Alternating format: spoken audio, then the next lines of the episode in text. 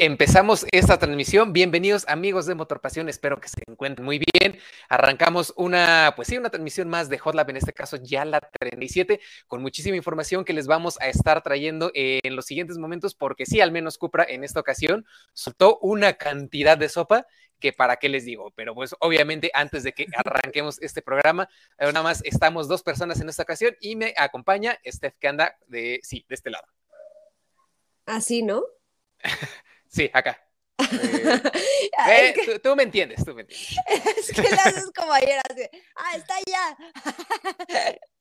Hola amigos, ¿cómo están? Bienvenidos a una edición más que claramente, como ya dijo Mau, ya se pudieron dar cuenta, hoy somos la mitad del equipo, pero no pasa nada, no podíamos dejar pasar pues platicarles todo el chisme de lo que está sucediendo en estos días en Barcelona por parte de Cupra. Eh, hola, Right Loco. Este, pues sí, básicamente vamos a estar platicando sobre estos lanzamientos que si ya nos siguen en las redes sociales, se habrán dado cuenta que Gerardo anda ya y pues ahorita ya entraremos en detalles. Es correcto, la verdad es que Cupra ah, lo anda haciendo muy muy bien y justamente lo que anda haciendo allá Gerardo en Barcelona es pues enterándose de todas estas novedades y demás, nos mandó un par de fotos, un par de videos, intentó estar aquí con nosotros para esta transmisión, pero ustedes saben cómo de repente llegan a ser los pues los itinerarios de este tipo de eventos en los que traen de arriba para abajo, que museo, que pista, que presentación y ese rollo, entonces no nos va a poder acompañar hoy, pero nosotros aquí ya tenemos la información fresquecita para irla pues desmenuzando e irles contando todos los planes que tiene la marca, porque, a ver, Steph, tú hubieras querido que hace cuatro o cinco años que fue cuando se hizo el anuncio de Cupra, logrado en estos momentos así de rápido? Sinceramente no, o sea, sabía que era una marca que pintaba para tener planes muy ambiciosos y con eso lo supimos desde el día uno, llamémoslo así. ¿Por qué? Porque empezaron tranquilitos, así de, te presento un Cupra Teca, pero después eh, te anuncio que sí, en efecto tenemos un Cupra León, pero también te cuento que ya tenemos el concepto de Tabascán. Entonces, creo que este proceso fue muy rápido y bueno, pues obviamente con este evento que se llevó a cabo en estos días allá en Barcelona, definitivamente ya eh, digamos que comprobamos o, o, dieron ahora sí a conocer, pues básicamente toda la carne en el asador y todo lo que planean en los próximos años, que ahorita ya vamos a entrar en detalles porque son tres productos, o bueno, cuatro, no, sí, mm, cuatro, cuatro, son cuatro. Bueno, es que hay, facelift, hay productos nuevos y cosas por el estilo. Entonces sí viene muy, muy densa la información. Y justo ahorita lo que le estoy dejando son unos clipsillos que eh, nos mandó Gerardo desde allá de los coches que estuvieron presentando, tanto el Terramar, que va a ser el último producto con combustión, o bueno, motores a combustión interna que va a tener Cupra en su alineación. No tarda mucho en llegar. El que está viendo en sus pantallas, que es el Urban Rebel, que es prácticamente el Ibiza eléctrico deportivo que va a llegar más adelante. Eh, también hablaron de las actualizaciones de ¿cómo se llama? De León y de Formentor, a los que les cambiaron la imagen y pues algo peculiar, por decirlo de alguna forma. Ahorita les vamos a enseñar más fotos y demás para que nos cuenten qué les parece, porque al menos a mí como de primera instancia no me hicieron mucho clic, digamos. Es que lo, lo estábamos platicando ahorita antes de iniciar el en vivo, Mau y yo, y lo que yo le decía es que son modelos o son diseños que parece que fueron sacados de, de un videojuego el, diseño es muy, muy, ya, ¿cómo, ¿cómo, lo voy a decir? Muy, muy arriesgado. Sí. ¿Por qué? Porque creo que van a ser de esos modelos de o te encanta o de plano lo odias, que ya hemos estado en muchas ocasiones con vehículos así. A mí en lo personal me encantan, me encanta que sean raros, me encantan que sean, que griten esa deportividad, que sí, lo voy a aceptar, rayan en la exageración, a ver, díganme, ¿se, ve ahorita en la, imagen en la pantalla? Porque me quedo de repente sin imagen por compartir. No, se ve, se ve tu galería. No, no, no te vaya a salir ahí algo que no, quiera, que no quieras que veamos. algo algo este, prohibido. Pero bueno, este, eh, déjenme, vamos viendo cómo le hago por acá, porque de repente se me traba este detallito. Pero sí, para que les vaya enseñando un poquito de las, de las imágenes que nos este, mandó Gerardo. Pero bueno, creo que lo vamos a tener que hacer desde este otro lado con... Aguanten tantito. Ah. Mira, si te parece, en lo que encuentras eh, solución a eso, vamos leyendo algunos comentarios para que no se nos vayan juntando, porque de repente cambiamos de tema y, ya no... ya no... chiquen que sí? Y ya, ya no cuadra las preguntas. Mira, por ejemplo, acá Right Loco nos dice, hola, buenas tardes, hola, saludos, hola, hola. Eh, Sebastián, Sebastián Pineda dice, hola chicos, buenas noches, esperando con ansias su transmisión. Espero que estén teniendo un excelente jueves. Muchas gracias. Bienvenido una vez más, Sebastián. Eh, por acá, Right Loco nos dice, por lo que se ve como, ¿qué? Por lo que se ve como que el grupo Volkswagen con Cupra está haciendo los diseños radicales o fuera de lo común. Sí, ¿eh? pero definitivamente, ¿eh? definitivamente dice, ¿te gusta? ¿Te gusta o lo odias o van a pasar muy rápido de moda, ¿no? Sí, yo, fíjate. Eh, justamente eso iba porque, bueno, ahorita creo que ya pude poner acá la, galería, con, la galería perdón, con estas fotos de estos coches. Sí, aquí ya, se ve el derramar los frentes y, demás, la verdad, siento que están siendo un poquito más exagerados, así están yendo muy a lo, a lo extrovertido, nivel BMW, ¿sabes? En el que ya no es como que se vea deportivo agresivo, sino como que de verdad sea llamar la atención por llamar la atención. Y no sé a mí qué tanto me esté cuadrando esa idea, porque, por ejemplo, chequen esta imagen del Cupra Formentor actualizado. El de ahorita me parece increíble, o sea, me encanta cómo se ve ese Formentor, pero este nuevo Formentor actualizado, la verdad, como que, ah, hijo, o sea, como no no me termina de cuadrar, al menos en fotos no me termina de cuadrar. Es, es Formentor, ¿no? Bueno, Formentor, pues, ajá. Ajá, ajá, pero, pero fíjate, creo que también eso, eso fue algo de lo que me gustó, específicamente hablando de este modelo, porque sabemos, y es lo que decía ahorita, que fue el primer vehículo que salió, bueno, más bien que nació como concepto por parte de Cupra. Ajá. Entonces, cuando lo vimos en concepto, a mí me gustó mucho y creo que me agradó el, el hecho de que respetaran como esa línea, pese a lo que ya acabo de decir, que sí, que a lo mejor este sí rayan un poquito en la exageración y lo que sea, pero a mí sí me gustan, me, me, me no sé, o sea, sí, sí me gustan, pero también tengo sentimientos encontrados y sí creo lo que dice, quien dijo, Right Loco, que posiblemente sí sean de esos diseños que pasen rápido de moda. Siento que le va a pasar como, por ejemplo, eh, lo que podría estar sucediendo con los diseños tan llamativos que está haciendo Hyundai con el Tucson y cosas por el estilo, que ok, se ven muy cool y lo que quieras, pero siento que esos de, ponle tus cinco años más o menos, le va a pasar como ya mencionábamos antes, ¿no? Como los coches ochenteros que se veían súper futuristas y demás, y ahorita los ves y dieron el viejazo, pero a lo bestia, ¿no? O dices, eh, ¿qué, qué, intentaron con eso, no? Exacto, sí, sí, sí. Y pues bueno, vayamos con unos detallitos aquí de información acerca de lo que estuvo pasando, y la verdad es que Cupra, pues en el tiempo que lleva existiendo, ya se aventaron más de 200 mil unidades vendidas en los diferentes eh, mercados que tienen, bueno, en los que tienen presencia, perdón, y han pasado de facturar en 2018 430 millones de euros en productos vendidos a 2.200 millones de euros tan solo en 2021 y obviamente para cómo va 2022 con las cosas nuevas que están trayendo y demás, pues simplemente apuntan a que esto va a seguir reventando por todos lados. Igual nos hablaron que van a estar construyendo más y mejores sus Cupra Garage para que justamente puedan eh, tener más puntos de venta cerca de, la mayoría de las personas. Entonces, por ese lado, pues la verdad es que la marca viene con todas las intenciones y creo que esto ya nos empieza a dejar un poquito claro entre la separación esta de SEAT y de Cupra, cuál es la marca que tiene ahorita prioridad y cuál es la que va a empezar a dejar mayores rangos de, pues a lo mejor de ganancias, por decirlo de alguna forma, porque como bien sabemos, entre más caro el producto, hay más eh,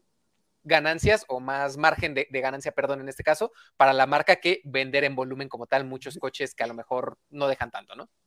Sí, de hecho por aquí eh, sigo viendo el tema de las preguntas, dice Sebastián Pineda, ¿ese Formentor es concepto o es el nuevo facelift? De hecho es el modelo ya de producción. Eh, Tabascan se conocía como, como concepto, que era era, a ver, dejen, dejen ordeno mis ideas. Si no mal recuerdo, era el híbrido, el primer híbrido enchufable de Cupra. ¿Tabascan? No, ese Tabascan va a ser completamente. No, no, no, Formentor, Formentor. Ah, sí, sí, Formentor sí traía, eh, o no trae este, mecánica híbrida enchufable, al igual que León. Y en este caso, al menos lo que va a ser Terramar va a ser con el último que les mencionaba con, con, motores a combustión interna, también variantes híbridas enchufables. Y Tabascan, Born y el Urban Rebel van a ser completamente eléctricos ya a futuro, porque recordemos que la marca tiene esa idea, ¿no? O sea, ya no va a vender coches a combustión más adelante, simplemente van a ser carros eléctricos. Y hablando ya un poquito más de estos modelos, pues empecemos con el que tenemos aquí en la imagen, que es el Cupra Terramar, en el cual nos hablan de una camioneta compacta del estilo del Audi Q3. Es decir, como esos, mm. esos compactos pequeños, por decirlo así, tamaño, ya sabes, de, de Ateca, de... O sea, por debajo... Exacto, por, por debajo de Cupra Ateca, ¿no? Estaría. Aquí la cuestión, y también lo que nos comentaba Gerardo, es que Cupra no, no terminó de, afirmar o de negar en este caso si Terramar va a llegar completamente a sustituir a lo que ya conocemos en Cupra Teca. O sea, no han dicho si va a haber una siguiente generación de, de, Ateca y por, lo, por consiguiente también Cupra Teca, o si en este caso sale Cupra Teca del mercado y se queda completamente Terramar. No sé cómo lo vaya a manejar la marca, pero viendo cómo viene la propuesta y demás, a mí me daría que si vienen a quitar completamente a, Teca para dejar a Terramar en su lugar, porque es del mismo tamaño al final del día. Pues yo creo que en, ese caso, si lo hacen, lo harían por el tema, creo yo, de empezar, perdón, llamémoslo a limpiar lo que es a la marca, porque al final la Teca es SEAT el león es SEAT. Entonces. Y aquí, eh, exacto, bien, exactamente eso que dices. Yo creo que toda esta nueva ofensiva, tanto de Born, de, de Terramar, de, de, Tabascán y demás, y Urban Rebel, pues vienen completamente a hacer esa separación a, ah, ok, bueno, teníamos eh, productos relativamente compartidos, ahora sí, Cupra va a ser un tema muy distinto, sí siguiendo utilizando elementos del grupo Volkswagen, como la plataforma MEB y cosas por el estilo, pero ya para nada el hecho de que al menos en lenguaje de diseño, pues pongas uno al lado del otro y digas, ah, bueno, es que sí es lo mismo, pero con detalles deportivos. Sí, puede ser que sí. Y de hecho, de Terramar, si no, me, si no mal recuerdo, no, no se sabía nada hasta ahora, ¿no? Así es. De hecho, algunos detalles que nos empezaron a acercar de Terramar es el hecho de que sí, lo que les mencionaba, último coche con motores a combustión, va a haber híbridos enchufables. En los híbridos enchufables, el rango en conducción completamente eléctrica va a ser de aproximadamente 100 kilómetros y si se puede, un poquito, un poquito más, perdón. Y la base que va a utilizar es la misma del Audi Q3, es decir, la plataforma MQB Evo, que ya conocemos es una plataforma buenaza, buenaza, buenaza en diferentes productos, pero en este caso adaptada al saborcito de Cupra, ya saben, con una puesta a punto pues más pensada para aquellos que de verdad les gusta la conducción, salir a carreteras de montaña y cosas por el estilo, es lo que vamos a tener aquí eh, eh, en Terramar. Entonces sí, la verdad es que está muy interesante el diseño que era lo que ya estábamos hablando, a lo que llaman ellos esta nueva frente de nariz de tiburón o sea, sí. Híjole, a mí me encanta, esos faros me encantan. Y fíjate que los faros y estos nuevos triangulitos es la nueva eh, firma de luz que van a tener todos los productos de Cupra Futuro. Ya ves que antes era esta como un triángulo completo todo el faro. Formas muy angulares, ahora van a ser esos triangulitos. Y si te das cuenta en los demás modelos, es exactamente igual, esa misma firma de luz, ya una identidad súper marcada, así como los cuatro puntitos de Porsche y cosas por el estilo así va este Cupra también. Que de hecho por ahí ahorita eh, vamos modelo a modelo, pero también el nuevo León viene así, que si bien no estaba físicamente en ese evento, eh, eh, por ahí se, literalmente asomó la nariz y ya podemos ver cómo va a ser.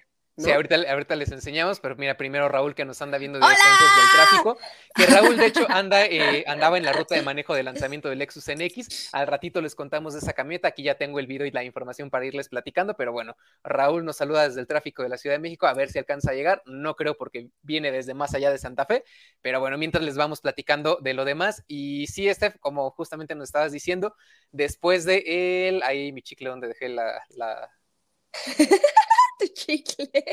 Es que se, me pierden de repente las pestañas aquí en, en, el buscador, pero bueno, ahora sí, pasemos a hablar directamente del Tabascan, que en este caso es el siguiente SUV, ahora sí eléctrico de la marca. En este caso, podría decirse que es el Volkswagen ID.5, llegado, llevado, perdón, hacia una plataforma de vehículo eléctrico, es decir, una camioneta completamente eléctrica. De hecho, nos presentaron el concepto de esta camioneta en 2019 y pues ya era algo llamativo y demás. Y la verdad, desde ese concepto de Tabascan a lo que ya estamos viendo aquí con un modelo prácticamente ya final de producción, es que se ve pues casi idéntico, ¿no? O sea, no le hicieron muchos detalles más que a lo mejor en el frente esa nariz de tiburón, de tiburón, perdón, de, tiburón que terminaron afilando un poquito más la parrillita de abajo y demás, pero se ve prácticamente igualita a lo que conocimos en 2019. Sí, bueno, también recuerdo que el concepto tenía como líneas un poco más eh, suaves, por decirlo de alguna forma, no tenía tanto a la vista como lo tiene ahorita esta versión de producción. Cabe aclarar una vez más que todos los modelos de los cuales estamos hablando ya son modelos de producción. No significa que van a llegar ahorita a México, ahorita entramos en detalles de cuándo estarían llegando, pero ya todos, ya todos son de producción. O sea, esto que están viendo ya es, es el modelo real, es el modelo que se va a vender. Pero sí, se ve muy bien y aquí algo que mencionaron durante esa presentación fue que hicieron lo, bueno, no lo posible, pero no niegan que hay muchas similitudes y trazos evidentes similares a los Lamborghini Urus. Entonces saben que eh, el Urus fue una mina de oro completa para Lamborghini que se está vendiendo a montones y que están rompiendo récords de ventas, pero obviamente no todo el mundo, no muchas personas tienen el poder adquisitivo para poderse acercar a una marca como Lamborghini. Ah, bueno, yo quiero una, una Urus, ¿no? Porque sabemos que son extremadamente caros, entonces lo siguiente pues más accesible entre muchísimas comillas, porque siendo un eléctrico deportivo y demás, obviamente no va a ser nada barato, pero definitivamente no al precio de un Urus, ¿no? Entonces trataron de inyectar un poquito de ese, de ese saborcito, de eso llamativo para justamente pues atrapar a un nuevo segmento de posibles compradores y que también se los lleven a esta marca, que la verdad está haciendo las cosas bien interesantes. Y hablando de fechas, aquí sí hay algo interesante a mencionar. El, el eh, ¿cómo se llama? El Terramar, que era el primero del que hablamos, que por, podría tal vez sustituir a, a llega en 2024, hacia finales de 2024, al igual que el Tabascan. Todos estos dos productos están pensados ya para finales de 2024. Nos vamos a tardar un poquito más, ya son los productos finales, sí, pero seguramente todavía faltan algunos de, esos eh, detallitos de puesta a punto en los que se los llevan a dar las últimas vueltas alrededor del mundo para terminar de, refinar a, detallitos de manejo. Y de homologación, básicamente, ¿no? Exacto, Porque sabemos que el tema o sea, podrán pintarnos, ¿no? Un, ejemplo, un Tabascán con 600 kilómetros de autonomía, estoy dando una cifra al aire, pero ya cuando los llevas a la realidad, ahí es de, no, espérate, son 400, eh, eh, en, un ejemplo, ¿no? Entonces, sí, en efecto, ya son modelos cómo se van a vender a nivel diseño, sin embargo, el tema de, de motorizaciones eh, o el tema de autonomías en caso de los eléctricos y las versiones eléctricas, ahí es donde ya puede cambiar la cosa, ¿no? Exacto, y donde seguramente esa información la vamos a conocer ya por ahí de a lo mejor mm, finales, mediados de 2023 o en el 22, ponle tú. Y parte de eso es que no nos enseñaron como tal los interiores de estos coches. De hecho, nos dieron esta imagen que están viendo directamente en sus pantallas, en el cual nos dan una idea de cómo se van a ver los interiores de estos coches. En este caso, este es el de Tabascan, si mal no recuerdo. y como pueden ver, sí se ve muy raro desde arriba, pero aquí lo que sale a, a flote bastante es vean esas líneas de cómo todas las pantallas están completamente apuntando al conductor. En estos coches que pues hacen esas sensaciones de manejo completamente enfocadas a quien va al mando del coche y deja a los pasajeros obviamente como en segundo plano porque este es un carro para que tú disfrutes manejar y como tal vean también esas proporciones completamente centrado el volante porque no sé si te has dado cuenta tú, y también los pedales en este caso, hay coches que de repente te subes y sientes como que el volante está unos dos, tres graditos, pero girado más hacia un lado, o en dado caso los pedales tú en vez de ir completamente recto de los pies, vienen un poquito hacia la derecha o la izquierda, porque de repente el housing de la misma transmisión o algunas otras cosas hacen que se tenga que modificar eso, dependiendo si es un coche que originalmente se arma con volante a la derecha o a la izquierda, termina sintiendo unas posiciones medio raras y eso llega a pasar en el Mercedes-Benz clase C cuando lo manejé hace algunos meses, era como que me subía y así como de, ¿por qué fregados yo voy derecho del torso? Pero las piernas van un poquito hacia la derecha, si mal no recuerdo, o hacia la izquierda, algo así. Sí, porque era el. No lo he manejado pero son detallitos así mínimos que de repente se siente rara la conducción y aquí parte de lo que está tratando de hacer Cupra es esa integración del diseño mismo del coche para que tú te sientas más conectado con el mismo, ¿no? O sea, como que te sientas súper centrado, derecho, ergonómico y eso también te ayuda a que te puedas concentrar considerablemente más en el camino o en disfrutar la experiencia de manejo si es que te lo llevas a un track day. Pues sí, digo, el tema, el tema del diseño de la cabina puede cambiar ya cuando lo veamos. No entiendo el por qué no lo habrán enseñado, seguramente todavía están afinando detalles, pero eh, la verdad es que cuando vas como conductor se agradece que la cabina esté ligeramente inclinada hacia ti, que literalmente tengas que estirar tu dedito y ya puedas hacer todo o porque me ha pasado incluso con otros modelos que ahorita no, eh, no tengo en la mente cuál era era uno que traía antes de Jeep, pero no me acuerdo cuál era. Espera, espera, espera. Bueno, No, no me acuerdo cuál era, pero el, el botón de, la, de, la de las intermitentes literalmente estaba, o sea, del lado del copiloto. Y yo así, sí, de, ok, esto está Ya me acordé, el, el Volt UV.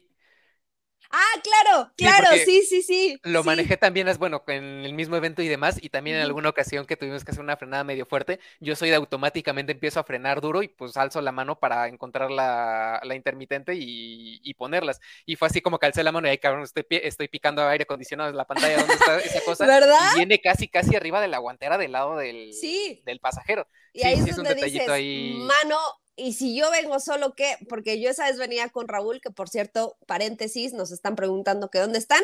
Raúl viene de regreso porque fue a un evento de Lexus, al lanzamiento del NX, NX, y Gerardo está en Barcelona en este evento del cual les estamos platicando Mau y yo, pero pues no se pudo conectar. Y que casi no la armamos hoy, ¿eh? porque yo también a las cuatro y cachito de la tarde apenas estaba bajando en el aeropuerto, que yo vengo regresando de manejar el Fiat Pulse en, Quintana Roo. Entonces, a penititas la armamos, pero bueno, aquí ya andamos de regreso. E igual más al ratito, ¿por qué no? También les cuento un poquito de las sensaciones de manejo de Pulse en carretera, que creo que era también lo que habíamos dicho que íbamos a hablar en esta, en esta otra ocasión. Y ahora vamos a pasarnos a un modelo eh, bastante interesante, pero primero se los quiero mostrar así como tal en videito. Déjenme ver si era este. No, este está Bascan. Aquí estamos.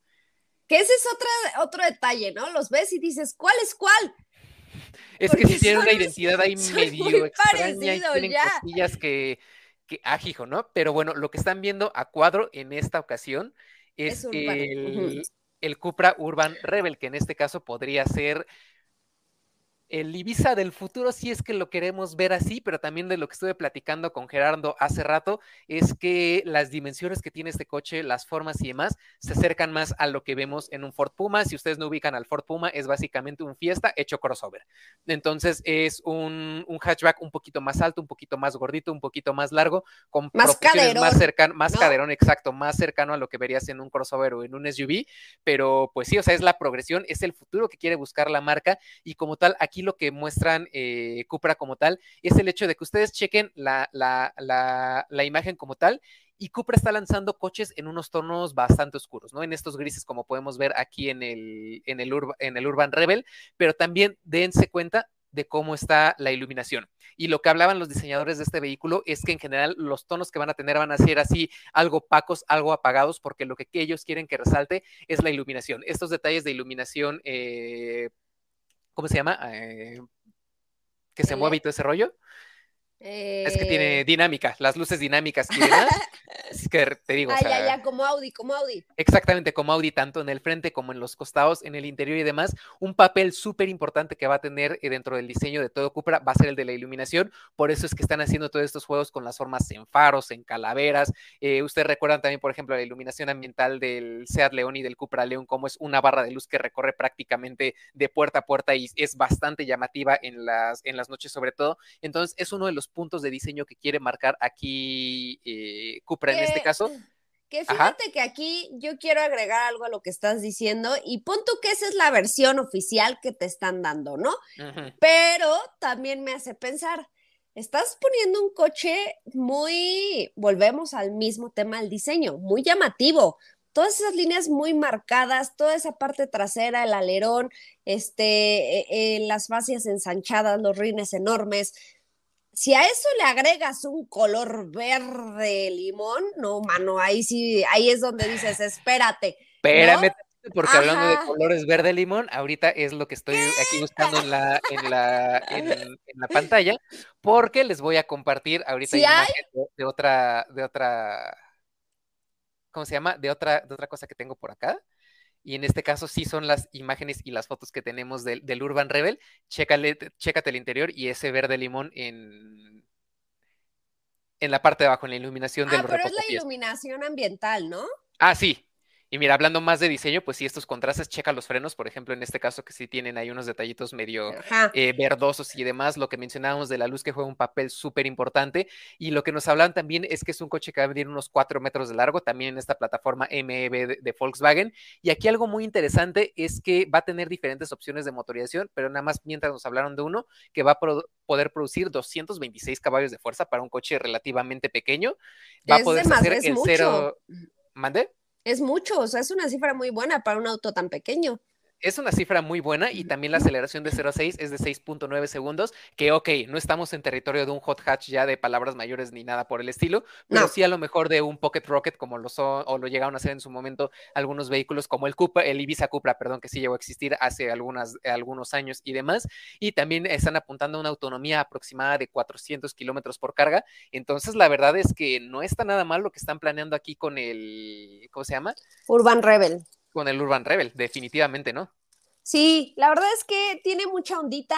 Eh, el tema de la autonomía me parece que sigue siendo o se sigue manteniendo en el rango, no es, no es como lo que de repente también te llegan a decir de, de que, ay, sí, 800 kilómetros de autonomía. Eh, o sea, todavía están, digamos, en el rango, aunque entre más autonomía, pues sí se agradece, pero ya ni siquiera sería como el foco, ¿no? Porque pues es, es, es digamos, comparado un poco a lo que obtienes en un, en un vehículo de gasolina, pero bueno, ese no es el punto. Aquí sí mostraron el interior, a diferencia de los demás, que, eh, repito, sigue pareciendo como un poco el tema de que lo sacaron de un videojuego, eso me gusta. Y es que incluso eh, justamente eso mencionaban del interior, que muchos de los controles tienen que ver un poquito con eso porque van enfocados ya a una nueva generación de compradores, ¿no? O sea, esto va a llegar en 2025 también, al menos el Urban Rebel lo tienen planeado para 2025 en este caso, y al menos chécate justamente aquí eh, eh, en el volante, en la parte del lado izquierdo es completamente como el D-pad, por ejemplo, aquí tengo el control del Play 5 y justamente esta zona de aquí es lo mismo que estoy marcando en el aquí en la pantalla. imagen. Y chécate también, por ejemplo, los botones que tenemos del otro lado y es prácticamente como si tuvieras los, los el típico, el, eh, la X, el cuadrado, el círculo y demás, o como si fuera el control del Xbox, que no sé dónde fregados lo dejé. Ah, mira, aquí tengo uno. ¿Y si es fanático de los videojuegos? Sí. No, ni se, ni se nota, ¿verdad? Pero exactamente lo mismo, o sea, la configuración de los botoncitos por acá de A, B, X y todo ese rollo, y también el D-pad que tenemos de este lado, pues sí enfocándose bastante o queriéndonos decir que al público al que le quieren hablar, pues sí ya es una generación completamente distinta. Ve los cambios de colores a, eh, de iluminación, por un lado tienes azul, por otro lado tienes un color verde en la parte de abajo, cuando hasta la fecha estamos eh, acostumbrados a que todo el interior venga iluminado en un solo tono, ¿no? O sea, no tenemos todavía coches que empiecen a combinar esos colores adentro y aquí ya empezamos a ver una progresión tanto de diseño y demás. Entonces, pues aquí la cosa viene bien interesante. Sí, una propuesta digamos, lo que no hemos visto antes, por lo menos no en modelos de producción. Muchos han presentado, muchos han tratado de innovar en modo concepto, pero ya cuando lo llevan a la, a la realidad, perdón, ya ahí ya es otra cosa. En este caso, pues no solo Urban Rebel lo es, sino también ya lo mencionamos con Terramar y con Tabascan. Y también, por supuesto, lo que les decíamos es que por ahí apareció el facelift del Seat León, ¿no?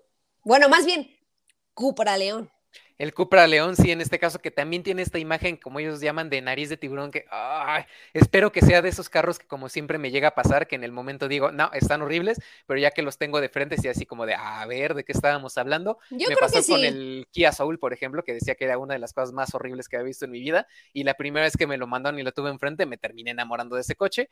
Aquí una disculpita por la imagen que tenemos, que a lo mejor no se ve tan o sea, no va a ser la más nítida, pero recuerden, el coche no estaba presente, solo apareció así como de, de ay, hola, buenas tardes, y se fue. Sí, o sea, no es como que le hubieran dedicado un pedazo completo de la presentación, nada más fue así como de, oigan, también aquí les tengo un detallito con el facelift de, de, Formentor y también del Cupra León, que en este caso, pues sigue manteniendo la forma de un hatchback como conocemos, cuatro puertas, por el frente con estos nuevos faros, la parrilla está de tiburón, que ahora parece, parece, es que parece que tiene como bigotitos. Ajá. ¿No? O sea, como, como, como un pez gato, así como bigotitos así. Carita de, bagre, ¿no? O sea, sí, está, está raro. Sí, pero bueno, no, no hay que criticarlo si no lo hemos visto todavía, porque. por acá también lo que les mencionaba, ese frente de, de, de, Formentor, ¿no? O sea, el cambio que le, que le hicieron, que sí. Bueno, a ti sí te gustaron, ¿verdad? Sí, o sea, es que sí, sí, la verdad sí me gustaron. Eh, eh, tengo un poco de sentimientos encontrados, pero me, inclino más al hecho de que sí me gustaron. No niego que se parecen mucho, o sea, ahorita que estamos platicando de ellos y que de repente, pero Terramar, pero, pero Urban Rebel, pero este Tabascan, dices, a ver, espera, ¿cuál es cuál? O sea, si, si, si, o sea, de entrada dices, ¿cuál era? A ver, no es como que los puedas distinguir fácilmente, o por lo menos no en las imágenes que tenemos, claramente, ¿no? Ya en persona definitivamente deben ser muy diferentes a nivel tamaño y, de detalles, ¿no? Pero bueno, ahorita estamos, eh, nos estamos basando en todo el material que por ahí nos mandó Gerardo, que sí, está en un concierto, por ahí ya, hola, dice que ya vio sus historias en, en Instagram, sí, en efecto es parte, creo que el, el concierto se llama Primavera y es un concierto que está patrocinando justamente Cupra, entonces él anda allá y aparte acuérdense que allá ya son como las 11 de la mañana, 12, 1, 2, 2 de la mañana, sí, exacto. Pero pues bueno, ahí lo tienen estos detalles y bien lo que mencionaba es esta identidad de marca, ¿no? Como le llaman, que se parezcan todos los coches hasta cierta forma para que no haya confusión de, qué marca es, aunque a veces eso termina un poquito por diluir la personalidad misma de los, de los coches, porque era lo que platicábamos con Audi, ¿no? Llegó un punto donde todos se veían exactamente igual, los interiores de una 5, 6, 7 y cosas por el estilo, perdón, de un A6, 7 y 8 y de Q8, Q7 también eran prácticamente los mismos, en donde ya decías, así ah, que padre, pero y luego. Y ahí la propuesta, exacto. Y también aquí otro detallito el que vamos a encontrar directamente eh, en. ¡Ay! Se nos pasaba el, pequeño Born. Que este ya tiene rato existiendo, de venta en Europa y demás. Aquí lo hemos tenido en varias ocasiones. De hecho, me ha tocado subirme y, y, demás aquí en México a él. Pero todavía están en este apartado de analizar si se lo traen, lo empiezan a vender o no. Porque, pues, es un tema medio complicado, ¿no? O sea, hablar de. De por sí hablar de eléctricos en México ya es un tema. Ahora hablar de eléctricos deportivos por toda esa pues tradición y en algunas ocasiones las ideas incorrectas de que son lentos, de que no funcionan, eh, que no son igual de apasionantes y demás, pero créanme, una vez que te subes a un Taycan, que te subes a un Born y cosas por el estilo y te das cuenta de las capacidades que tienen estos eléctricos, sí empiezas a decir como que, ah, caray, tal vez no los voy a extrañar tanto como pensaba. Pero Born ya, si no mal recuerdo, Born ya está súper, súper confirmado para México, el tema es cuándo. Eh, creo que por ahí decían que en el 2022 pero pues sabemos que el tema de los semiconductores afecta a todos, no solo a los vehículos de combustión interna, entonces... Para que pues se den una idea de desde cuándo estaba la promesa de traerse el León con motor de dos litros.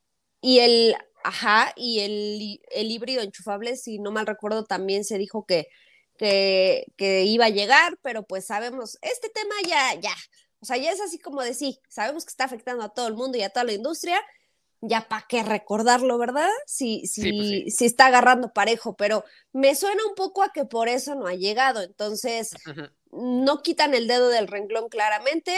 Obviamente, este Born que estamos viendo acá es eh, la actualización del que, pues, en teoría iba a llegar a, nuestro país. Entonces, ya no sé si llegaría el actual o se esperarían ya traer este facelift, no lo sé. Que me, se me haría un poco más viable ya el hecho de que se esperaran a traer este nuevo, ¿no? Que es justamente lo que en teoría va a pasar con el GTI, que no se van a traer el que ya está ahorita, sino se esperan al próximo año que salga el facelift y ya se traen ese para el 24. en teoría. Podría ser, sí, en, teoría. Exacto. Pero pues bueno, ¿te parece si vamos con un par de preguntas para irle, irle dando salida, salida perdón, a ese tema? Venga. Y ya después, pues nos seguimos con el siguiente, que va a ser justamente lo del Lexus NX, que era lo que andaba manejando Raúl hace unos momentos por ahí en Valle de Bravo y que viene de regreso. Eh, eh, eh, eh por acá Jesús que nos dice buenas noches, saludos desde Colima, que tengan una linda semana. Muchas gracias Jesús, igualmente por allá. Juanito Ruiz que también manda eh, saludos. Carlos Franklin hablando en general del diseño de, de Cupra y demás, que son de un estilo muy musculoso. Y sí, o sea, fíjate en general en los pasos de rueda, en las salpicaderas, en las partes traseras, ah, bueno, atrásito de las puertas, cómo se vuelven súper abultados ahí para dar esta sensación de ser un coche más deportivo, más, más imponente en general. Pero pues bueno, es meramente un truco más visual, pero que funciona muy bien en este tipo de coches deportivos. Y la verdad, a mí me encanta eso. Cuando los hacen verse más anchos, me gusta muchísimo. Exacto. A ah, caray, como yo, que Formentor y Tabascan tienen enfrente de Toyota Rise. y no tanto, o sea, no, tanto. a lo mejor lo menciona por las formas cuadradas, puede ser que dé como la impresión de, pero. No, y si no. Mm, pero más como que trae bigotes, sí, como decías que trae bigotes, sí. trae sus bigotitos de, de, hipster. De gatito, de, de pez gato. Ándale. Eh, Sebastián Piña que dice que son los nuevos Aztec de esta época. Pues sí, ¿eh? pero mira, el Aztec en su momento no funcionó para nada y todo el mundo lo tiraba de loco. Y hace poquito hiciste una nota, ¿no? De que se andaban vendiendo por millonadas ya. Carichumos de París. Sí, por ahí, eh, déjenme busco ese, ese link y se los pongo ahorita en los comentarios. Pero sí, feito y feito y lo que ustedes quieran, pero en algunos lugares se comercializa caro el famoso Aztec. Sí, de hecho, mucho del boom que tuvo la popularidad del Aztec fue por esta serie Breaking Bad, que es una maldita joya de, serie. Y gracias a esa serie empezaron a, subirse muchísimo los precios porque ahora todo el mundo quería tener para coleccionar o restaurar el coche de Walter White. Entonces hay un pequeño detallito de repente que sale de la cultura pop. Y de nuevo, Carlos, que nos dice, ahora con estos diseños no se extrañaría que fueran totalmente a combustión interna, ya que es parte de sus características el sonido, el rugir Sí y no, porque ya desde ahorita el Cupra León o el Cupra Formentor también, por ejemplo, cuando los manejas, te das cuenta perfectamente cuando los vas manejando y aceleras que el sonido ni siquiera es el que viene del motor, apenas lo llegas a escuchar, apenas llega a escuchar el de los escapes, a menos que traiga los escapes a, Krapovich, a lo mejor sí puedes tener un poquito más de, rugir, pero en general todo lo que llega directamente al, al interior del coche son sonidos que, pues bueno, en este caso están generados por computadora para darte esa sensación de que es un coche más deportivo e incluso algunos modelos ya súper deportivos y demás por estas nuevas regulaciones de, de, ¿cómo se llama?, de contaminación auditiva que hay en muchas ciudades de todo el mundo, ya incluso esos deportivos de B8, B10 y cosas por el estilo empiezan a inyectar sonido falso a las cabinas para seguir manteniendo este como feeling bonito de tener el ruido atrás de ti inundándote y, y pues acelerándote más a ti, ¿no? Entonces, pues sí es un, un, detallito ahí interesante. Y aquí les voy a dejar en el, en el chat el enlace a la nota que hizo Steph acerca del Pontiac Aztec y pues cómo anda ya vendiéndose caro en algunas otras zonas. Sí, es que yo no se los puedo poner porque no me deja esta cosa, pero eh, siguiente, siguiente dice que se quejan que los chinos copian, ese Urban Rebel es un Unity de, de Chang'an. No, eh, no. ¡Ay, no! Sí están, yo sí los veo bastante diferentes. Unity y, el Urban Rebel sí es, es así la diferencia. Sí, o sea, te, yo, es más, que siempre tenemos la mala costumbre, y digo la mala costumbre porque lo es, de comparar uno con otro, de, ay, es que este se parece a tal, es que ese se parece a tal. Esta vez digo que no se parecen a ninguno, salvo entre ellos. O sea, no, no, me, no, me, no me hacen ruido a que, ay, pero es que mira, se parece un poquito a tal. No, ahorita de entrada no se me ocurre ninguno, salvo entre ellos, repito, lo que dijimos, todos tienen casi el mismo frente, pero, pero no, no se me hace que se parezca al Unity. No, sí, yo tampoco le, encuentro como que mucho, mucho parecido, sinceramente. Y bueno, sigamos con un par de preguntas. Aquí de nuevo Rail Loco nos pregunta si saben si viene en camino una nueva generación del Kia Rio. Después de una larga búsqueda ya tengo un auto para mi ama. Pregunta fuera de, tema. No te preocupes, aquí estamos para responder todo. Y pues, debería, ¿no? Sí, debería porque ya está viejón. O sea, ya tendría que cambiar, si no a lo que, en lo que queda de este año, el próximo año, pero la verdad es que yo no te recomendaría tanto ir por el río, porque no es que sea mal coche, sino es que ya está quedando atrás de las actualizaciones de lo más nuevo que tenemos, por ejemplo, un río frente a un Ibiza, frente a un Suzuki Swift e incluso algunas versiones del Mazda 2, preferiría cualquiera de esos tres antes del río, principalmente por el hecho de que es muy tragón ese carro y los servicios son dos veces al año, por ejemplo, en el Ibiza son solamente una vez al año y a lo mejor suena un poquito más caro eh, ese servicio una vez al año, pero en general cuando divides los dos de, Kia en un mismo año, la verdad terminas pagando un poquito más con el de Kia, es más eficiente el Ibiza, es más, muchísimo más eficiente el Swift, es mejor eh, valor por tu dinero justamente en un Suzuki Swift, aunque terminas sacrificando bastantito en el apartado de espacio en la parte trasera y también de los ensamblados porque tienden a crujir un poquito antes de lo normal, pero en general son coches duraderos. O sea, pero bueno, yo creo que algunos de esos puntos que acabas de mencionar deberían de mejorarse en la actualización de Kia Río, yo pensaría. Sí, en la nueva generación debería de incluso hasta cambiar, ¿por qué no plataforma? Eh, pero la verdad es que pues no sabemos todavía, o sea, no tenemos bien claro ni han salido rumores así bien, bien, bien marcados de que sepamos que ya va a traer asistencias o algo por el estilo, ¿no? Ni siquiera se ha filtrado. Exacto, ni siquiera hay filtraciones hasta el momento. Entonces, por ese lado, yo mejor te diría que checaras primero el Swift para tener más valor por tu dinero y en segundo lugar el Ibiza y en tercer lugar ya metas al río. A menos que salga uno nuevo a menos que salga uno nuevo, pero era lo que mencionábamos. Yo creo que finales 2022 a lo largo de 2023 es cuando lo presentan, pero ya no falta mucho. Bueno, acá tenemos a Irving Morales que nos manda saludos desde Ramos Arispe. Saludos, Irving. Ojalá les estés pasando muy bien. Cuéntanos todos los chismecitos que surjan por allá. Sí, ¿eh? Ah, mira, aquí hay una muy buena de Eduardo Palafox. ¿Qué pasará con SEAT? ¿La van a dejar morir? A ver, ¿tú qué dices, Steph? También tenemos una nota de eso. Chifla. Perdón, es que estoy, miren, les voy a presumir, voy a hacer un paréntesis muy pequeño. Estoy comiendo un chocolatito de, que según son muy famosos allá en Argentina. Ah, de Argentina. Mamushka. Y me hizo ojitos. Y hasta según premiado y toda la cosa es de berries y flores de la Patagonia, según. Guárdame un cachito. Pero bueno, regresando a la pregunta, también tenemos una nota sobre eso, ahorita se las busco, donde la marca salió a decir justamente ese tema, bueno, más bien a responder ese tema, porque básicamente ya los tenían hasta la coronilla de que les preguntaran que, qué iba a pasar con SEAT. Ahora, ah, mira, aquí está. CEO de Grupo Volkswagen asegura que Cupra no sustituirá a SEAT en ningún momento.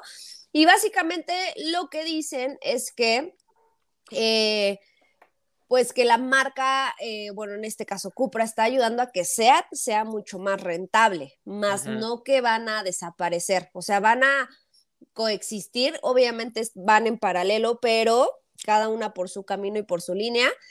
Eh, yo creo que en algún momento lo que decíamos, ¿no? Eh, Cupra dejará de utilizar los nombres de, de Ateca y en su momento, pues podría ser que incluso hasta el de León, no lo sé, para ya definitivamente quitarse ese fantasma de SEAT, pero, pero pues no, o sea, básicamente lo, que, lo que es es eso que SEAT es como la marca pues de volumen, entonces no, no interfiere en absolutamente nada de todo lo que está haciendo Cupra en este caso.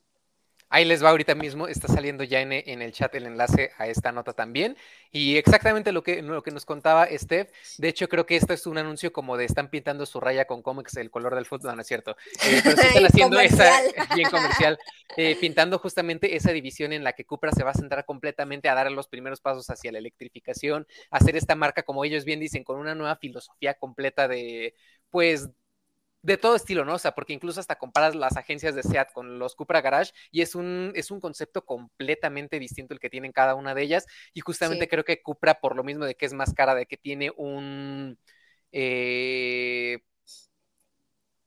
pues una filosofía distinta va a empezar a hacer cosas diferentes a lo que tenemos en SEAT y justamente lo que está pasando ahorita, ¿no? O sea, antes los coches FR de SEAT sí tenían detallitos realmente deportivos como que eran los que traían motor turbo, los que traían una suspensión más dura y ahorita FR meramente se quedó como un apartado estético deportivo. O sea, el último León FR no es como el de antes que sí tenía mejoritas y demás. No, es nada más, se ve más bonito, se ve más deportivo y párale de contar. Lo mismo con el Ibiza. Entonces es nada más eso, ¿no? O sea, el volumen y lo que va a llegar así, vas a ver un montón en las calles, va a ser SEAT ya muy marcada, una marca tradicional, sin tanta expresión deportiva como fue en algún momento. Y Cupra, por el otro lado, aprovechando toda esa deportividad para aventarla, pero para donde pueda. Exactamente. Por ahí había otra pregunta que que ya nos desviamos un poquito del tema de Cupra, no pasa nada. Ah, ah, ah, sí, la Aquí está, de Omar Coba. Eh, ya que andan fuera de tema, ¿saben si Jetta Manual llegará? Tengo conocidos que tienen meses en espera y nada de nada. No, amigos, esos temas de, producción, la verdad es que nosotros no, no, tenemos conocimiento de ello, porque pues sí, es, es directamente de planta y cómo estén sus proveedores y demás, y no, la verdad no, no sabríamos decirte. Yo sinceramente no creo, no lo sé. O sea, es que pudiera ser que sí, digo, lo que me da como una un indicio de que pudiera ser que sí, es el hecho que sabemos que Volkswagen cuando lanza sus modelos, eh, en algunas ocasiones lo ha hecho lanzando a las versiones más equipadas, lo que quiere decir que vienen con cajas eh, Tiptronic. ¿Sí son Tiptronic? Sí, ¿no? Sí, algunos. Ajá, algunos. Eh, y ya después dice, ah, bueno, pero también acá está el de acceso, ¿no? Y este es el que trae, ah, eso sí, si llega un Jetta manual sería en versiones de acceso. Entonces, puede ser que estuviera haciendo eso, pero ya se tardó en este caso, o sea, Jetta ya se lanzó desde hace un rato, ya hubiera sucedido en caso de. Entonces, mm, no lo sé. O sea, yo, yo creo que ya no, o sea, ya no se hizo. Sí, definitivamente, y pues ya lleva rato esa, esa generación, entonces, pues bueno, ahí son temas medio, medio complicados, la verdad. Aquí Vicoloco nos manda saludos desde Pachuca, saludos hasta Pachuca. Hay unos pasos estaría bueno ahorita, ¿no?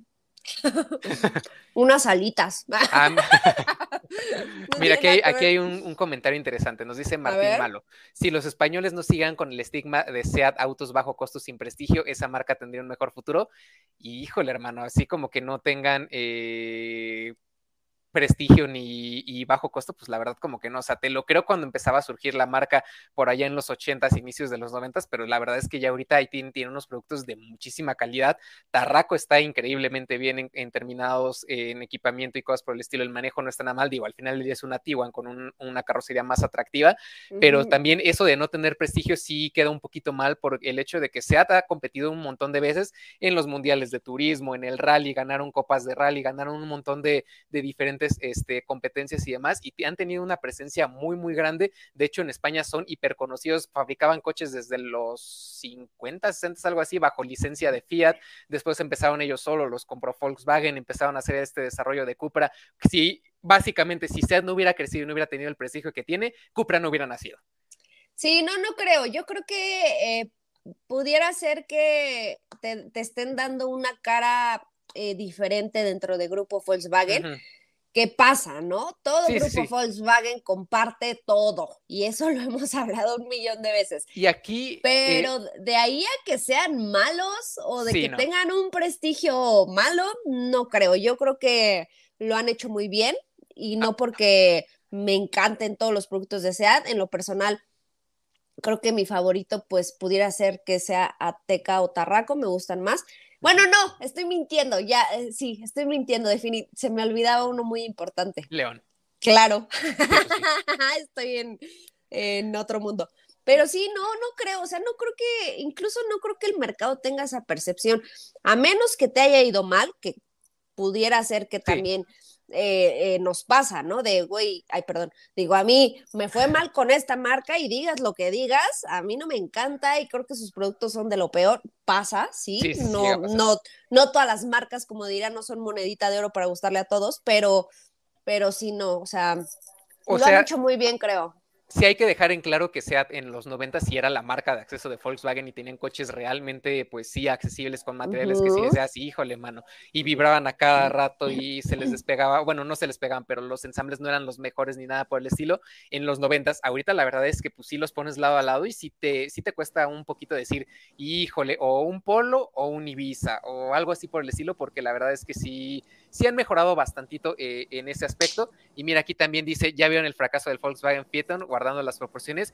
Y aquí, ok, sí, no se vendió porque la gente en general no tenía como la idea de ver a Volkswagen produciendo coches de lujo. Al final del día hasta la marca se llama el coche del pueblo, ¿no? O coche del pueblo Volkswagen. Entonces, sí no hacía mucho sentido, pero eso más bien fue una especie como Suena padre esta historia, pero si la ponemos así muy dramática y demás, fue una especie de venganza de Volkswagen hacia Mercedes-Benz, porque no sé si ustedes se acuerdan que en algún momento Mercedes-Benz se había dedicado toda su vida a crear coches de lujo, ¿no? O sea, coches grandes y demás, y de repente dijeron, vamos a probar metiéndonos en un segmento que no nos corresponde y lanzaron el primer clase A, el chiquitito, el que era altito, que parecía un monovolumen y demás, a un precio que sí le pegaba a algunos coches del segmento compacto como el Golf y todo ese rollo en Europa. Aquí pues obviamente no era el caso, pero por ejemplo en Europa sí andaban por ahí y entonces Volkswagen dijo, ah, mira, si Mercedes-Benz se está metiendo a mi segmento de coches compactos y de volumen, entonces yo me puedo meter al segmento de, de, lujo y pues voy a hacer un coche que va a estar pensando más o menos para rivalizar con el clase S. El punto es que sí lo lograron ese Fiton con motores W12, la calidad, la tecnología que traía y demás, sí te quedaba así como de neta Volkswagen, tú pudiste hacer esto porque tienen la, el dinero que les ofra para hacer lo que se les antoje, nada más que ahí sí fue el detalle, fue más bien como un ejercicio de decir, mira, yo puedo hacer esto y muchas más cosas, pero pues él solamente se quedó en eso. Ya después terminaron diciendo, ok, no voy a invertir tanto en hacer coches de lujo de Volkswagen porque la gente no me los va a comprar por el simple hecho de que tiene el emblema de una marca de volumen, pero le voy a meter todo ese dinero a crecer a Bentley, a agarrarme a Bugatti, a meterle más cosas a Audi y a las demás marcas de lujo que tienen, pues para empezarlas a hacer llegar más lejos por el estilo y la verdad es que la jugada le salió muy bien, pero esa es una historia bien interesante que más bien fue como Ferdinand Pieck diciendo, ah bueno, tú te metes a mi terreno, yo me voy a meter al tuyo y a ver cómo le haces. Mira, aquí Martín Malo eh, pone eh, un comentario complementando el pasado que dice, no estoy juzgando los productos en sí, sino la percepción colectiva de ese país donde prefiero una marca más brillosa. Pues Pudiera ser que sí, pero no te podría yo decir en este caso a ciencia cierta cuál es la percepción que tienen en España de una marca española, porque pues claramente no, no vivo allá, no estoy familiarizada con el mercado. En lo personal, no he escuchado comentarios al respecto sobre qué opinen o que vean a SEAT como una marca, digamos, o que sigan viendo a una marca de bajo costo o una marca de acceso. Al contrario, no creo que más bien se ha visto como una marca que subió bastante el precio. Ajá, pero te digo, al final no, yo no te podría decir sí, sí o sí no, porque pues no, no tengo, o sea, no estoy familiarizada con el comportamiento del mercado español en este caso, pero, pero tengo, o sea, tengo, creo más bien que, no, o sea, porque incluso están lanzando más productos eh, o más bien se están arriesgando a lanzar productos con el tema de la micromovilidad. Y eso me acuerdo perfectamente porque cuando presentaron a Carona, que me tocó la prueba de manejo, eh, pues nos platicaron un poquito de todo esto, de qué es lo que estaban haciendo en España, etcétera, de que estaban lanzando el Seat Mo, o bueno, más bien toda la familia de, estos eh, vehículos que están en la micromovilidad, es que estoy como, pues sí, o sea, es que es el patinete, es el scooter y es el, pequeñito que... El patinete. El patinete, tío. y, el, pues sí, y el pequeñito que me, incluso me acuerdo que platicando con los de la marca decían que todavía no lo lanzaban porque no sabían si homologarlo como una moto o como un mini auto, porque si lo metían como una moto, tenían, iban a tener problemas con el tema de la seguridad, pero si lo metían como un minicoche le iba a faltar seguridad, algo así, o sea, traían ahí un rollo de que sí, que no, que básicamente cómo lo están armando. Entonces, más bien creo que incluso se están enfocando a eso. Este, pudiera ser que a lo mejor por esa parte, pues sí, ¿no? Sí, o sea, definitivamente, eh, de... que están tratando de diversificar su, su, margen de negocio, sí, está, sí, sí lo están tratando. O sea, ya no es solamente como coches chiquillitos, porque incluso desaparecieron al Mi que tenían antes en Europa, que era un Volkswagen Up, pero eh, adaptado a SEAT, y ahora le están metiendo a lo que nos contaba este de la micromovilidad, el scooter, Mo, que ya también viene para acá y cosas por el estilo. Entonces creo que es más bien esa división como pues buscar nuevos aires para cada una de las marcas, ¿no? O sea, tanto coches como movilidad de última milla, por decirlo así, y en el otro lado, pues todo el apartado deportivo y cosas por el estilo. Mira, aquí me gustó el comercial que nos hizo Irving de dejen su like, es gratis. Muchísimas gracias, Irving. pero claro que es gratis, amigo. ¿Quieres, un chocolate, Irving? y ahorita te iba, te iba a comentar algo, pero se me, se me fueron las cabras bien gacho. ¿A mí? No, sí, a mí se me fueron las cabras que algo te iba a decir de lo que estábamos hablando y se me reseteó el disquete. Bueno, aquí tenemos otra pregunta en lo que regresa tu, tu, tu idea de Carlos Franklin. Ah, sí. Dale, dale, dale. Siento que SEAT está pensando en un nicho de mercado con menos poder adquisitivo y obvio Cupra en uno superior. No creo, por ejemplo, que Cupra abra una agencia en el Caribe o Centroamérica. Sí, Sí, no lo niegan. O sea, la verdad es que sí. El producto más barato de Cupra es de 700 mil pesos para arriba. Y SEAT, el producto más caro, rosa los 700 mil pesos. Bueno, ahorita no sé en cuánto esté un Cupra, un Cupra, a ver. ¿León sería el más accesible? No, no, no, un eh, Seat Tarraco. Pero ahorita se los confirmo. Sí, ya tiene rato que no, que no checo precio de Tarraco. Pero, y con eso de que... suben a cada rato. Cada dos semanas casi, no manches. Mira, ay, mira, ya está el Seatmo aquí en la página, pero todavía no está el precio final. Sí, mira, Tarraco, que es el producto más caro que tienen, SEAT, 681.900. Pues sí, en efecto, o sea, y no te vayas tan lejos. En SEAT tienen una gama bastante amplia, desde un Ibiza pequeñito para alguien que busca su primer coche, en un ejemplo, y un tarraco para una familia de cinco personas, siete, de seis, pon tú. Entonces, y, ya el nicho de Cupra, pues ya es mucho más cerrado. Pero cañón, y, era también, o sea, sí son más caros, pero tampoco tanto, porque recuerden que Cupra tiene esta filosofía de colocarse arriba de una marca generalista o de volumen, pero abajo de una completamente premium. Entonces, o sea, sí tienen un, un feeling, tienen todo pues distinto a lo que encontrarías normalmente, pero tampoco le caen al nivel de refinamiento y de, poder y de explosividad que tiene pues ya algo pues de palabras mayores, ¿no? Ya de la gama RS de Audi, de los AMGs, MS y demás, sí es como un punto bien marcado entre los dos y le están sabiendo armar súper bien porque la verdad es que fíjense también cada vez en la calle empiezas a ver un poquito más de Cupra Leones y de Formentores así sin, sin bronca alguna. ¿eh? y de Atecas un buen. Yo hasta siempre me, que veo uno, me fijo así en las placas, así de, ¿es de préstamo? No, no es de préstamo. ¿Placa de Cuernavaca o de Puebla, no? Ajá, porque los, los de préstamo traen placas de Puebla, siempre. Entonces no, es eh, así. que manejé esta, esta semana ya traía placas de Jalisco, no sé por qué, pero... ¿Qué? Eh, y hasta le ¿Ah, pregunté sí? al operador de, oye, ¿por qué bien? No sé, pues así me lo mandaron. Ah, bueno. Y tu AOC. Mira, aquí también Mexican Fighter nos dice que si Cupra me regala un Terramar, no me quedo, no, pues ninguno de nosotros nos quejamos Ni yo. que nos quieran dar, hermano. El que sea.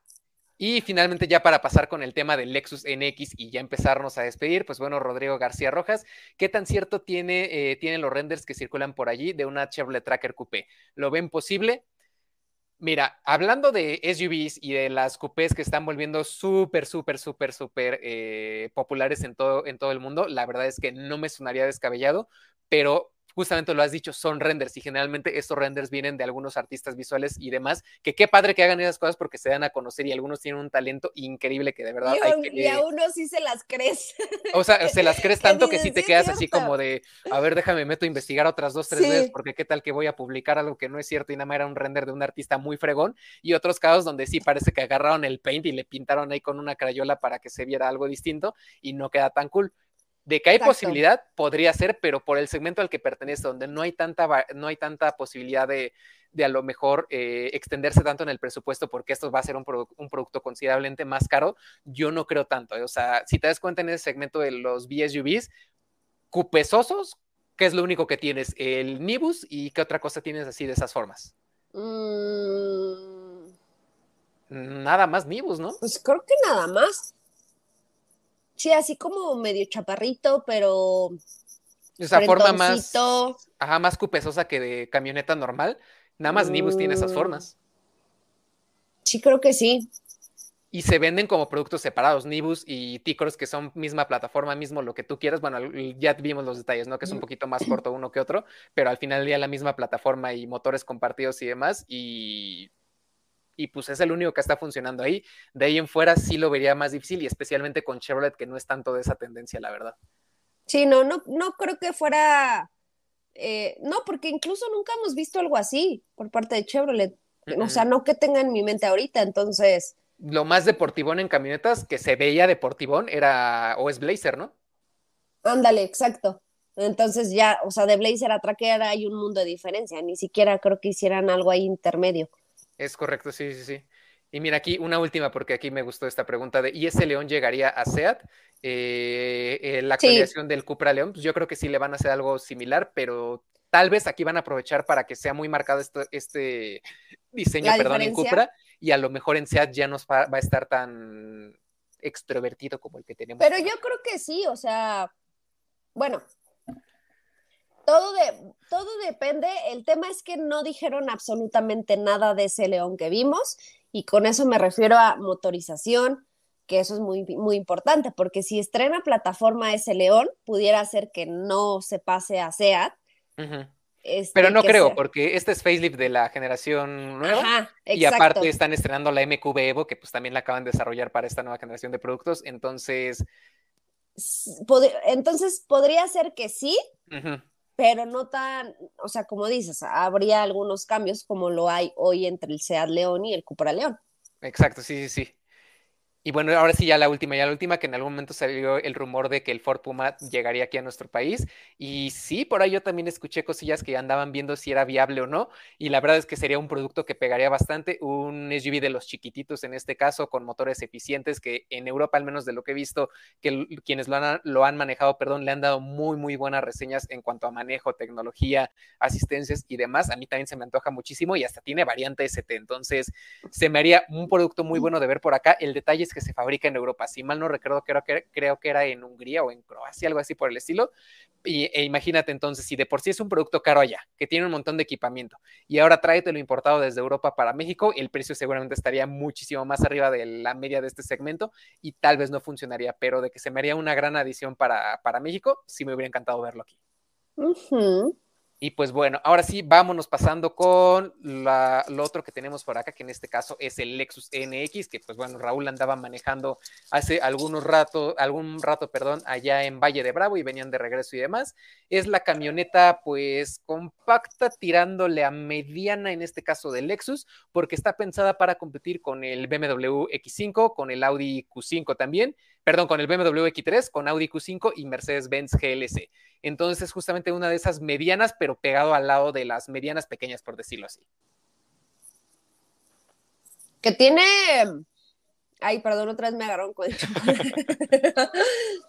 que tiene un camino bastante difícil. No, lo, no lo he visto en persona. Ya Raúl nos contará cómo le fue y qué tal se maneja la próxima semana, pero de que tiene competidores muy fuertes, los tiene. Entonces, no sé qué también venga eh, en el tema de, calidad, de, de, manejo incluso, porque no sé qué motor tenga. A ver. Hay, dos variantes, una de completamente a gasolina y una híbrida tradicional. Y en este caso, o sea, hablando un poquito de contexto de los competidores que tiene, GLC es el más vendido de su segmento aquí en nuestro país. Q5 increíblemente popular, especialmente porque se arma aquí en Puebla. Y el X3, pues también que le encanta a la gente en este segmento porque la verdad es el que mejor se maneja de esos tres si es que a ti te gustan las sensaciones, sensaciones de manejo, perdón. Entonces eh, se metió, pero literal se quiso meter con Sansón a las patadas, ¿no? Sí, y bueno, a nivel diseño, sabemos que Lexus eh, nos ofrece una propuesta muy interesante, muy bonita. Hay a quienes no les gusta tanto por el tema de la parrilla enorme. Hay a quien...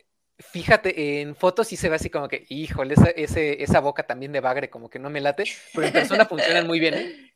Sí, sí, ya la perspectiva cambia ya cuando lo tienes en persona. Pero, eh, pues el hecho de que esté ofreciendo una versión híbrida, volvemos al mismo tema que sucede con Toyota, creo que esa es su, pues su carta fuerte en este caso, ¿no? Sí, por supuesto. Sí, sí, y mira, hablando un poquito más de datos de esta eh, NX, las medidas son de 4.6 metros de largo. Estamos, estamos hablando que estamos bastante bien de espacio, 1.8 de ancho, entonces comodidad y lugar para que viajes con la familia sin problema alguno. Y hay que dejar bien claro que esta eh, NX solamente va a ser de dos filas de asiento, entonces nada más para cinco pasajeros y con una cajuela de capacidad de 545 litros, que para nada está mal. Entonces, un vehículo bastante familiar, bastante cómodo. Y aquí lo que me gusta bastante es el interior, porque sí tiene unas formas bastante atractivas. Y de hecho, a nuestro país ya con dos opciones de, sistema de infotenimiento. Tienes, por ejemplo, una pantalla de 9.8 pulgadas, es para las versiones más accesibles, pero también una de 14 pulgadas que pues ya casi casi ponte la tele de tu casa si quieres adentro, ¿no? Obviamente. está bueno, me encanta. Me encanta sí, o sea, está muy bien. pantallas grandes, sí. Te ayuda un montón, por ejemplo, cuando vas manejando y en navegación, ya no tienes que estar así como de ahí súper atento a ver cuál es la, la callecita, ponerle mucho zoom. En eso sí ayuda bastante, la neta. Sí. Aparte también empiezas a ver diferencias entre el diseño de los Toyota y este, porque por ahí vi, ¿cuál? Es que no me acuerdo, la verdad es que todavía no me aprendo muy bien los nombres de, de los Lexus. Ah, LS, exacto. Veías el interior y dices, mano, ese es un Camry, ¿sabes? O sea, se parecía mucho. Sí, está muy camrizoso, pero la verdad es que sí notas la diferencia. Ya te subes y, ah, mira, suavecito por aquí, suavecito por allá. Sobre todo lo notas muchísimo más en el aislamiento de sonido, porque la neta, yo los primeros momentos que manejé ese coche, me quedé así como de, neta estamos en movimiento porque no escuchaba, eh, ¿cómo se llama? El rodar de las, de las llantas, no escuchaba tanto el ruido del viento ni nada. Se colaba tantito el del motor, pero la verdad es que son de un callado y de una, una tranquilidad manejar esos coches que la verdad, pues aparte de que yo creo que ya me está pegando la edad, me gustó muchísimo la filosofía en general de, de la comodidad del Lexus. Ah, mira, Aquí, Diarios de la Casa, si para Bagres queremos hablar, el extinto Yaris R, completamente de acuerdo. Sí, es cierto. El, vecino de aquí enfrente tenía uno plata y sí, cada vez que lo veía así como de, ¿cómo le haces para subirte si está re feito, la neta, hermano? sí, es cierto, tienes razón. Pero bueno, sigamos aquí con el NX. Vamos a tener detalles como también el hecho de que puedes elegir eh, el color de los interiores. Quieres que sea completamente negro, una combinación de rojo con negro, una combinación como de beige o marfil con negro. Unos detalles bien interesantes o de un tono más como carameloso también combinado con negro. Eso me gusta mucho que te den esas opciones. Eh, vas a tener también cargado inalámbrico para smartphone. Tienes tu sistema de navegación ya integrado directamente, sistema de audio premium y también ya están incorporando estos detalles de sistema de, de asistencia de inteligencia artificial controlado por voz Es decir, le dices, hey Lexus, eh, abre el quemacocos, hey Lexus, prende el aire acondicionado y cosas por el estilo, te ayudan con todos esos detalles a través de la voz ya para que no tengas ni siquiera que estar alzando la mano del volante, cuadro de instrumentos digital, tienes los asientos en piel, algunos van a venir eh, ventilados y calefactados, eh, muchos otros detallitos que vas a poder encontrar directamente, varias zonas de aire acondicionado y otras cosas que la verdad, pues sí, la verdad, Lexus sí es una marca completamente premium y que sí viene a pegarle a las tradicionales de siempre, llámese Audi, llámese eh, Mercedes, llámese BMW. La verdad es que creo que, digo, lo platicamos en su momento y la oferta que está teniendo o que va a tener Lexus en México este año es muy ambiciosa. Se quieren meter hasta la cocina, básicamente, o sea, abarcar muchos segmentos importantes con modelos muy importantes también, bastante bien colocados ya. Pero eh, pues yo creo que ahí van, paso a paso, ofreciéndonos productos interesantes, interesantes propuestas de diseño, sobre todo en el tema de las versiones y motorizaciones, que repito, esas son, esas son sus cartas fuertes a mi parecer, el hecho de que te ofrezcan versiones híbridas. ¿Por qué? Porque al final es, es tener esa posibilidad de, para quienes ya quieren dar el siguiente paso, y si no me equivoco, por ahí va a haber un modelo que solamente iba a llegar en en versión híbrida, ¿no? El Creo que es el UX, el más chiquitito, el, la, el, SUV más compacto que tienen como de tamaño de Q3 también, más o menos. Que sí, viene solamente en variante híbrida y llega con facelift. Este no va a ser generación nueva, como lo es este caso el NX, ese UX en noviembre, si mal no recuerdo, ya anda por acá. Y hablando justamente de motorizaciones, Steph, que era lo que nos mencionabas, eh, tenemos dos versiones, en este caso, la primera y la de acceso, que es la que va a tener la motorización completamente a gasolina, nada más. Utiliza un motor atmosférico de cuatro cilindros, 2.5 litros 203 caballos de fuerza y 184 libras pie de par, que viene acoplado a una transmisión automática de 8 velocidades y sistema de tracción all-wheel drive. En pocas palabras, es el mismo tren motriz que vamos a encontrar en el Toyota RAV4 básicamente. En pocas palabras. Y la variante híbrida que va a ser el 350H, Lexus NX350H, es el mismo motor eh, de base, el atmosférico de 2.5 litros, que en este caso en conjunto con el motor eléctrico y la batería que va a llevar, va a subir el poder a 240 caballos de fuerza y 167 libras pie de par. En este caso es un poquito menos de par, pero porque también no viene con caja automática de 8. En este caso viene con una caja CBT y también con tracción all-wheel drive. Entonces a lo mejor no va a tener tanto par, no va a tener tanto punch eh, eh, esta versión, una, aunque entre el motor eléctrico y demás, pero de que te va a dar muchísimos mejores consumos que la variante completamente eléctrica, la verdad es que sí lo vas a lograr. Y otra cosa que me gusta de estos dos modelos y que todavía no lo habíamos mencionado es que está muy marcado que cuando hablas de una, de ay, no había visto que ya se había acabado el video de, de Lexus. Avísenme. Yo pensé que, yo pensé que lo habías puesto a propósito. No, no, no, no, no. No, pero bueno, acá les voy dejando el del interior. Y es el hecho de que eh, cuando estamos aquí en, ¿cómo se llama? En, hablando de seguridad, algo que hace Lexus es que prácticamente en toda su gama ya vienen de serie todos los elementos de asistencia a la conducción de Toyota. Digo, de Lexus, el safety sense y todas esas cosas. Tú sabes, ¿no? Es, es parecido. El eh, literal Hellman, sí. Eh, tienes freno autónomo de emergencia, mantenimiento de carril, alerta de punto ciego, en algunos casos hasta detector de señales de tránsito y demás, visión 360 en algunos modelos, y esto viene de serie, mientras que en esas marcas alemanas de toda la vida, para que lleves esos elementos, pues apártate que te gusta unos 40, 50 mil pesos para que le pongas eso. Mínimo. A menos que sean los modelos ya súper tope de gama.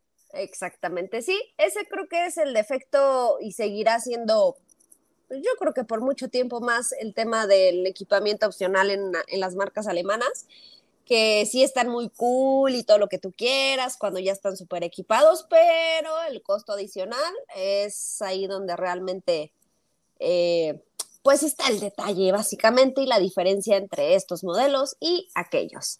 Y por aquí nos están preguntando que cuánto, de cuánto estamos hablando pues los precios están, o sea, sí están altos, pero están competitivos. O sea, la versión NX250, que es la, la, de acceso que les mencionaba, solamente motor a gasolina, 899.900 pesos, en un terreno donde prácticamente todos sus rivales ya están empezando arriba de 940 y tantos mil pesos. Ojo aquí. Eh, la N, NX350H Premium, 1.089.900 y la NX350H Luxury, que es ya el tope de gama, lo mejor que vas a encontrar aquí y demás, 1.179.900. La verdad es que para para los coches contra los que van no está nada mal. No, no, la verdad es que no, son precios que se mantienen dentro de la categoría, eso es importante recordarlo, porque estamos hablando de una marca premium con pues atributos muy complejos. Como Aquí tal vez lo que les hace ahorrar bastante precio frente a los demás es el hecho de que las motorizaciones son algo más sencillas, porque si tú ves Audi, BM y Mercedes, todos son turbo, microhíbridos, y también todos tienen opciones que pueden ser considerablemente más poderosos. Algunas opciones con motor V6 o 6 cilindros en línea en algunos casos. Eso sí lo ves completamente en las alemanas. Aquí solamente cuatro cilindros e híbrido. Por ahí puede ser también un tema de, de pues no traerse los modelos más caros para pegarle también a las marcas. Pero aquí también queda muy claro a quién lo están dirigiendo, ¿no? O sea, quieres un coche más rápido, más de manejo y ese rollo, pues ahí tienes a BMW. Quieres algo completamente enfocado en la eficiencia, en la comodidad y todo ese rollo, pues pásate para Lexus. La durabilidad y confiabilidad también dale un, este, eh, ¿cómo se llama? El pásate aquí al léxico por el estilo. Entonces, pues bueno, ahí ahora sí que hay para escoger. Exactamente. Mira, ah, mira, Martín Malo de nuevo nos dice que el infotenimiento de los nuevos Lexus ya se está desarrollando en Estados Unidos. Imagino que los de Toyota todavía se desarrollan en Japón. Y sí, algo me parece que es ah. así. De hecho, en el LX, que es el más grandote de estos Lexus y demás, ya trae la nueva generación y es brutalmente más sencillo de operar que el que tienes en modelos anteriores que todavía utilizaban ese padcito táctil que tienen en la consola central. Incómodo. Lo hicieron súper incómodo y, e hipersensible para controlarlo y demás. No me gusta para nada, pero al menos ya con la pantalla táctil mejor bastante, pero sí hay algunos modelos como en LS que no se ve tan de alta definición y sí te queda así como de, ah, hijo, pero en la nueva generación sí se ven muchísimo mejor. Mira, aquí Damián Rosas dice que le apartemos 10. Sí, ¿verdad? Barato, barato como carne de gato dirán por ahí, pero es que sí, siento que sí lo vale, la verdad. Carne de gato. Deme 5. A llevar de una vez, a ver. La RX eh, llegaría arriba de esta NX, definitivamente sí, es un producto un poquitito más grande y por ahí nos chismeaba un poquito Lexus cuando fue ese evento de lanzamiento que primero iba a llegar con una variante también de solamente cinco pasajeros, la RX, y ya para el próximo año analizarían traerse una de tres filas de asientos, también con motores atmosféricos y también con motores híbridos en este caso, pero no nos revelaron más porque RX está planeada para el próximo año, en algún lugar del primer semestre de 2023. Ship. Acá tenemos eh, una pregunta que no tiene que ver con Lexus, pero dice Alberto Yair, llegará, bueno, primero esa, primero esa. Ah, no, no, no, esa, esa, esa, porque estamos en la misma familia. La otra ya no es de esa misma familia. Perdón, Dice perdón, perdón. Jesús Zúñiga, hablando de Toyota, llegarán Land Cruiser y Sequoia. Yo digo que sí, o sea, tienen mercado y se pues vendían las generaciones pasadas. Y eso que eran viejísimas. Entonces, Pudiera ser que sí. Eh, la verdad es que las dos cambiaron muchísimo, se actualizaron cañón, ya les hacía mucha falta. Llevaban más de 10 años algunas, ¿no? Sin cambio de nada. Sí, entonces, igual y sí. Ay, Lolita. Igual y... igual y sí, pero la marca no ha pues dado indicios al respecto, entonces todavía está la moneda en el aire. Pero yo, digo que sí, o sea, también es un producto bastante llamativo como para que no ande por acá, la neta. Exacto. Ya se acabó el video, ahora sí te Sí, ahora sí, ya sí me di cuenta, estaba justamente ahí con los ojos puestos, una disculpita. Eh, creo que la que me decías era la de Alberto, ¿verdad? Sí, de ah, Mira, Alberto Jair Ferreira. ¿Llegar el K5 a México? No, ese coche ya está hasta, considerado para dejarse de fabricar y de producir, porque el segmento sí, está bien padre. Sí, está muy cool. El año pasado fui a Texas y demás y me tocó casual un Uber X, uno, un K5 tope de gama y la verdad es que en equipamiento, en materiales y demás sí me así como, ¿y por qué no estás en México, hermano? Pero pues prioridad a camionetas, todo lo que quiere el mundo son camionetas. Sí. Eh, eh, eh, sería genial una GX para sobrevivir el apocalipsis, completamente de acuerdo, y aparte los sobrevives con muchos lujos. Exacto, cómodo. Sí, ¿eh? El Corolla GR es el que me muero por ver aquí. Nosotros también, no manches, ese coche se ve que es una brutalidad. A María, a María de María, de verdad, darle una vuelta en el autódromo. Yo creo que sí. tenemos ahí altas expectativas de que mejor llegue ese a los a los de antes, a los que mencionamos antes, Sequoia y Land Cruiser. Y es que el Corolla, el Corolla, Corolla GR, perdón, fue un desarrollo especial para Norteamérica, o sea, no va a llegar a Europa. Entonces, si es un desarrollo especial para Latinoamérica. Tiene muchísimo más chances que lo que tuvo el Yaris eh, GR, que en este caso fue un desarrollo más para Japón y para Europa, y lo terminamos viendo acá. Y si eso lo logró, el Corolla definitivamente tiene que, sí o sí, estar más adelante aquí en México, estoy casi seguro. Sí, yo también lo creo. Aparte, el mercado de Corolla es muy grande aquí. Entonces, sí. Y para la imagen de la marca, ¿sabes lo que significa el decir, sí, el Corolita de siempre, que muy tranquilito, muy confiable, pero que pues no te provocaba nada y de repente te dan un super hot hatch como ese?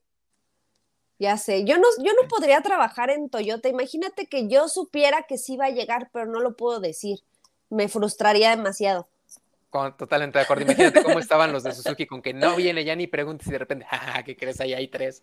Que por, ajá, exacto. Que por ahí dicen que dentro de la misma marca hay algunos que no sabían, dicen las malas lenguas, no lo sé, pero bueno. Siguiente. Pop Time, y yo creo que con esta pregunta ya cerramos. Y nos dice: Hola, por ahí se dice que llegará el Qashqai antes de que X-Trail. ¿Qué opinan?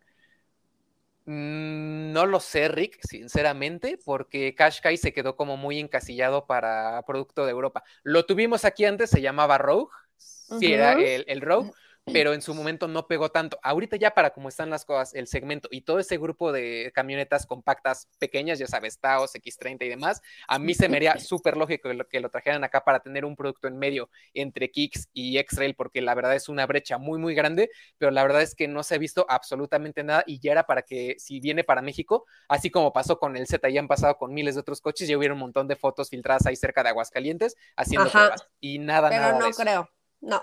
Pero de que se me haría súper lógico verlo ahí, la verdad es que sí. Una última porque es de suma importancia y es la última de Carlos Franklin. Ok, ahora sí ya la última y aquí le cortamos. A ver, Steph.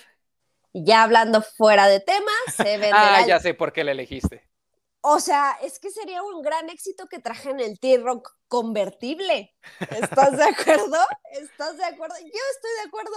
El T-Rock normal sí, me encantaría manejarlo y demás, y más el R, pero el, convertible... o sea, es que ya si llega el R, pues ya, ya estaría ahí al lado del convertible, ¿estás de acuerdo? Bueno, si se trajeron el Evoque eh, convertible, ¿por qué no un T-Rock, no? Exacto, exacto, pero, pero no, Carlos. Sí, no, T-Rock. Lamento decirte que no, eso nunca va a pasar. Desarrollado y fabricado en Europa para Europa, aquí justamente para ese, ese lugar de... de T-Cross. De compacto, ese, no, el Taos. Taos, Taos, Taos, ajá, Taos. Sí, entonces, pues sí, no, no, hermano, no, no, lo vamos a ver por acá. Pero pues bueno, hemos llegado al fin de otra transmisión de Hotlap, en este caso ya la 37. Como les decía, ahora sí no estuvo el equipo completo porque pues Gerardo en Barcelona, Raúl venía regresando de una ruta, uno que, bueno, yo que venía regresando de, de, Cancún casi no la armo, pero pues bueno, aquí andamos. Y yo acá andaba. Tú que andabas acá, ahora sí te la pasaste un poquito más tranquilo, pero ya por ahí te ha pasado que también andas de arriba para abajo. Sí, sí, pero bueno, aquí vamos a estar, ya saben, recuerden seguirnos en todas las redes sociales como Motor Pasión México. Están corriendo aquí abajo. Ahí están, ahí, ahí están, que ahí se enteran de todo el chismecito fresquecito, antes por supuesto que lo platiquemos ya acá, ¿no? Exactamente, así es. Eh, pues un gustazo haber estado con ustedes. Por acá también les dejamos las redes sociales de nosotros por si quieren saber un poquito más de los coches que andamos manejando en el momento. Ahí está el de Sopita de Lima, que es el de Steph el de Gerardo, que ahorita anda en Barcelona, para que chequen todo lo que anda subiendo por ahí. Si tienen preguntas de los productos de Cupra, porque él tiene literal la gente de Cupra ahí enfrente, está conviviendo con ellos directamente ahí. El de Raúl, que también tiene un contenido súper bueno en fotos y demás. Y por acá también les dejo la mía, por si también quieren acercarse a preguntar o en dado caso, pues ver mucho del contenido que subimos por esos lados. Eh, espero que les haya gustado muchísimo este programa. Nos vemos la próxima semana y muchísimas gracias por acompañarnos. Adiós.